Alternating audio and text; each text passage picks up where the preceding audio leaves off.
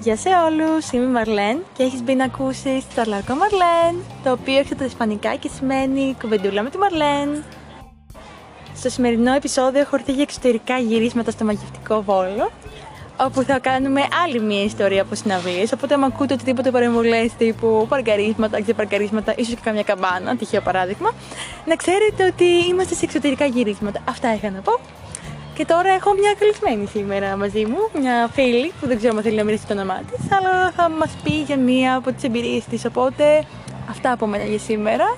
Α την ακούσουμε λοιπόν. Λοιπόν, για και από μένα. Ε, η δική μου ιστορία που θα σας διηγηθώ είναι από το 2019. Καλή ώρα πέρυσι. Καλή ώρα Ιούλιο. Αλλά κοντά 2 Ιουλίου ήταν αυτή η συγκεκριμένη συναυλία. Και μιλάω για τη συναυλία του Dream Theater.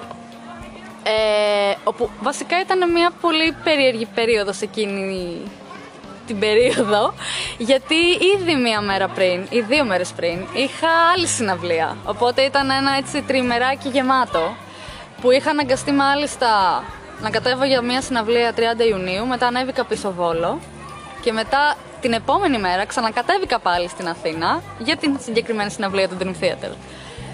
Ε, εντάξει, γενικά είμαι λίγο τρελαμένη με τις συναυλίες. Από ποια άποψη; Από την άποψη ότι πήγα με έναν φίλο μου που έχω κάτω από Αθήνα, που είμαστε πολύ τρελαμένοι και μέσα σε όλα αυτά. Και πήγαμε πουλέτα και περιμέναμε για τη συναυλία τέσσερις ώρες πριν. Εννοείται, εμείς όποτε πάμε σε συναυλίες είμαστε σε φάση ναι, το έχουμε, θα πιάσουμε κάγκελο. Και σε πόσες συναυλίες έχουμε πάει, 4-5? Τα έχουμε καταφέρει. Αυτό λέει πολλά νομίζω και αξίζει την αναμονή. Οπότε η συναυλία περίπου. Βασικά λέγανε ότι οι πόρτες θα ανοίξουν γύρω στις 6.30.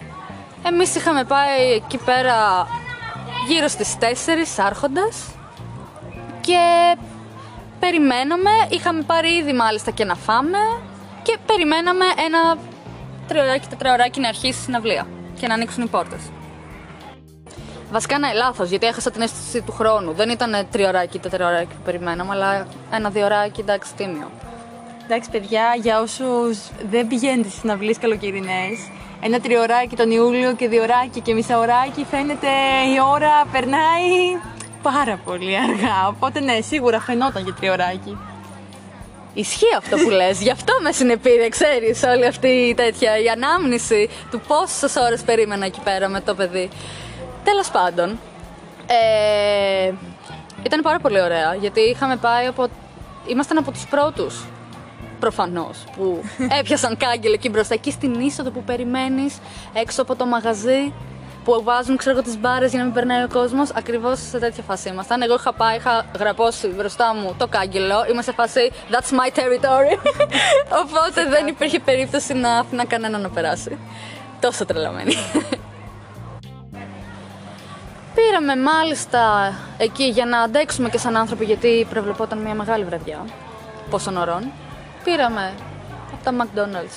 Φάγαμε, φάγαμε το θανατά και είμαι σε φάση τέλεια. Λέω τώρα είμαι γεμάτη για όλο το βράδυ.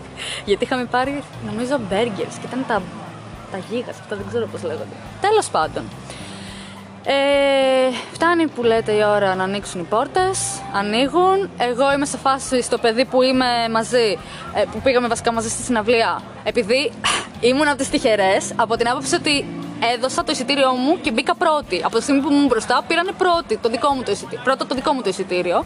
Οπότε εγώ έτρεξα μέσα στο μαγαζί. Αν θυμάμαι καλά, το μαγαζί ήταν το Music. Ε, βασικά στο Gazi, πώς λέγεται αυτό; Στο Piraeus Academy. Στο, όχι στο Piraeus Academy. Gazi Music Hall, σε αυτό. Κάνω εγώ σήμα, δίνω το σήμα στο παιδί που περίμενε να χτυπήσουν το δικό του εισιτήριο ότι εγώ θα πάω να μας πιάσω θέσεις κάτω και αρχίζω και τρέχω και κατεβαίνω τα σκαλιά πιο γρήγορα και από τον φλα. Το θέμα ήταν όμως ότι μέσα ο χώρος ήταν διαμορφωμένος ανάλογα με το εισιτήριο που είχες. Π.χ. υπήρχε η κεντρική θέση που ήταν μπροστά στη σκηνή, το fan zone, και υπήρχε και το general admission που είχαμε βγάλει εμείς, που έπιανε την άκρη της σκηνής. Δηλαδή, άμα κατάφερνες να πιάσεις μπροστά, είχες ορατότητα. Δηλαδή, των καλλιτεχνών και της σκηνής. Ήσουν ουσιαστικά μπροστά. Και μετά ήταν και τα VIP, αλλά εντάξει, δεν μας ενδιαφέρουν τώρα αυτά. Εν τέλει, εγώ πάω και πιάνω, εννοείται, μπροστά ε, ακριβώς το διαχωριστικό το σημείο εκείνο, στην άκρη της, της σκηνής που περνάνε οι φωτογράφοι και υπάρχει η μπάρα που χωρίζει το General Admission από το Fan ε, Zone. Σε αυτό το σημείο να επενθυμίσω ότι κάνουμε εξωτερικά γυρίσματα και οτιδήποτε ακούσετε δεν φέρουμε ευθύνη, γιατί δυστυχώς αυτά είναι τα προβλήματα των live εκπομπών. Τώρα πίσω σε μένα. ε, πιάνουμε έτσι μια χαρά μπροστά που λέτε και περιμένουμε να αρχίσει το live. Αρχίζει το live μετά από κάνα μισά ωράκι. Βασικά πρώτα παίξανε τα support bands, μετά έγινε ένα διάλειμμα μισής ώρας και βγήκαν οι Dream Theater. Με το που βγαίνουν οι Dream Theater πραγματικά παθαίνω σοκ. Με την πρώτη, ε, με την πρώτη νότα στην κιθάρα απλά με πιάνουν τα κλάματα λίγο. Είναι σε φάση, δεν, δεν υπάρχει περίπτωση τώρα όντως εγώ μετά από τόσα χρόνια που τους ακούω, ξέρω να τους βλέπω από να τους βλέπω μπροστά στα μάτια μου ήταν τελείως σουρεάλ η φάση. Ήταν υπέροχο. Αυτά τα συναισθήματα μου αρέσουν στις συναυλίες. Ακριβώς αυτό που σου βγάζει ο κάθε καλλιτέχνης. Και ανάλογα το πόσο σου αρέσει και πόσο τον ακούς. Τώρα για τα δεδομένα το Dream Theater παίξανε Πόση ώρα ήταν, κάνα μια μισή με δύο ώρες που εντάξει για τα δεδομένα τους ήταν πολύ λίγο, πάρα πολύ λίγο.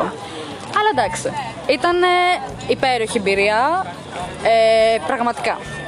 Πέρα από το γεγονός όμως ότι ήταν ένα υπέροχο live και πραγματικά έδωσαν μια παράσταση που θα σου μείνει στη μνήμη, το highlight της βραδιάς ήταν άλλο. Ξέρετε, ποια είναι η αγαπημένη στιγμή του κάθε ε, φαν των συναυλιών, όταν προφανώς ο καλλιτέχνης θα βγει μετά στο τέλος και θα αρχίσει να πετάει πέντε, θα αρχίσει να πετάει setlist. Εντάξει, είναι λες και μας έχουν αφήσει χωρίς φαγητό και νερό για μήνες και είστε σε φάση. Εδώ, δώσε, δώσε στο λαό. ε, ε, και είμαστε όλοι έτσι που λέτε με τα χέρια στην ανάταση σε φάση ελεήστε το φτωχό και περιμένουμε. Πετάνε από τη μία πλευρά, εμείς είχαμε πιάσει την αριστερή πλευρά, πάνω από τη δεξιά πλευρά, πάνω στο κέντρο και τώρα έρχεται το καλό το σημείο. Και που λέτε είναι μια τύπισσα μπροστά μου που είναι μέσα στο περίφραγμα τέλος πάντων του fan zone και έχει απλώσει τα χέρια τόσο πολύ. Έχει πέσει σχεδόν δεν φαίνομαι εγώ ίσα ίσα.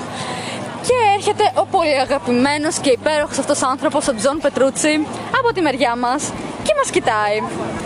Εγώ πληροφορήθηκα εκείνη τη στιγμή από το παιδί που ήμουνα μαζί στη συναυλία ότι κοίταξε εμένα συγκεκριμένα γιατί προφανώς ανέξυπνη που είμαι εγώ πήγα και χώθηκα μέσα σε αυτό το, τη μικρή την είσοδο που είχα να περνάνε οι φωτογράφοι οπότε μπήκα λίγο πιο κοντά στη σκηνή για να αποφύγω λίγο και την τύπησα που είχε πέσει πάνω μου λες και, μου, λες και ήταν κουβέρτα και αφού εν τέλει πληροφορήθηκα μετά ε, από αυτό το φίλο μου ότι ο Τζον Πετρούτσι κοιτούσε εμένα, ε, εγώ εκείνη την ώρα δεν καταλάβαινα Χριστό γιατί ήμουν τελείω σαούα. Μου πετάει την πένα, αυτή η τύπισσα που ήταν μπροστά μου απλώνει το χέρι να μου την πάρει μέσα από τα χέρια μου, αλλά δεν τα κατάφερε γιατί η πένα έπεσε στα πόδια μου. Και εκείνη τη στιγμή, και εκείνη τη στιγμή είμαι σε φάση δεν το ζω αυτό, ήταν σαν ουράνιο δώρο σκύβω, παίρνω την πένα, κοιτάω, γυρνάω και κοιτάω με τρομερή χαρά το παιδί που είχαμε πάει μαζί στην αυλία και είναι σε φάση δεν το πιστεύω αυτό που έγινε. Πήρα πένα. Και ξέρω εγώ, είχαμε γνωρίσει και άλλα παιδιά εκεί πέρα. Και είναι όλοι σε φάση, Ω, μπράβο, συγχαρητήρια. Και κάπως έτσι αυτό το live αποτέλεσε ένα από τα top lives που έχω βρεθεί. Γιατί αυτή η πένα μόνο κορνίζα δεν έχει γίνει ακόμα. Την προσέχω σαν τα μάτια μου. Δεν την ακουμπάει κανείς. Είναι my most prized possession. Και αυτή με λίγα λόγια ήταν ε, η δική μου ιστορία.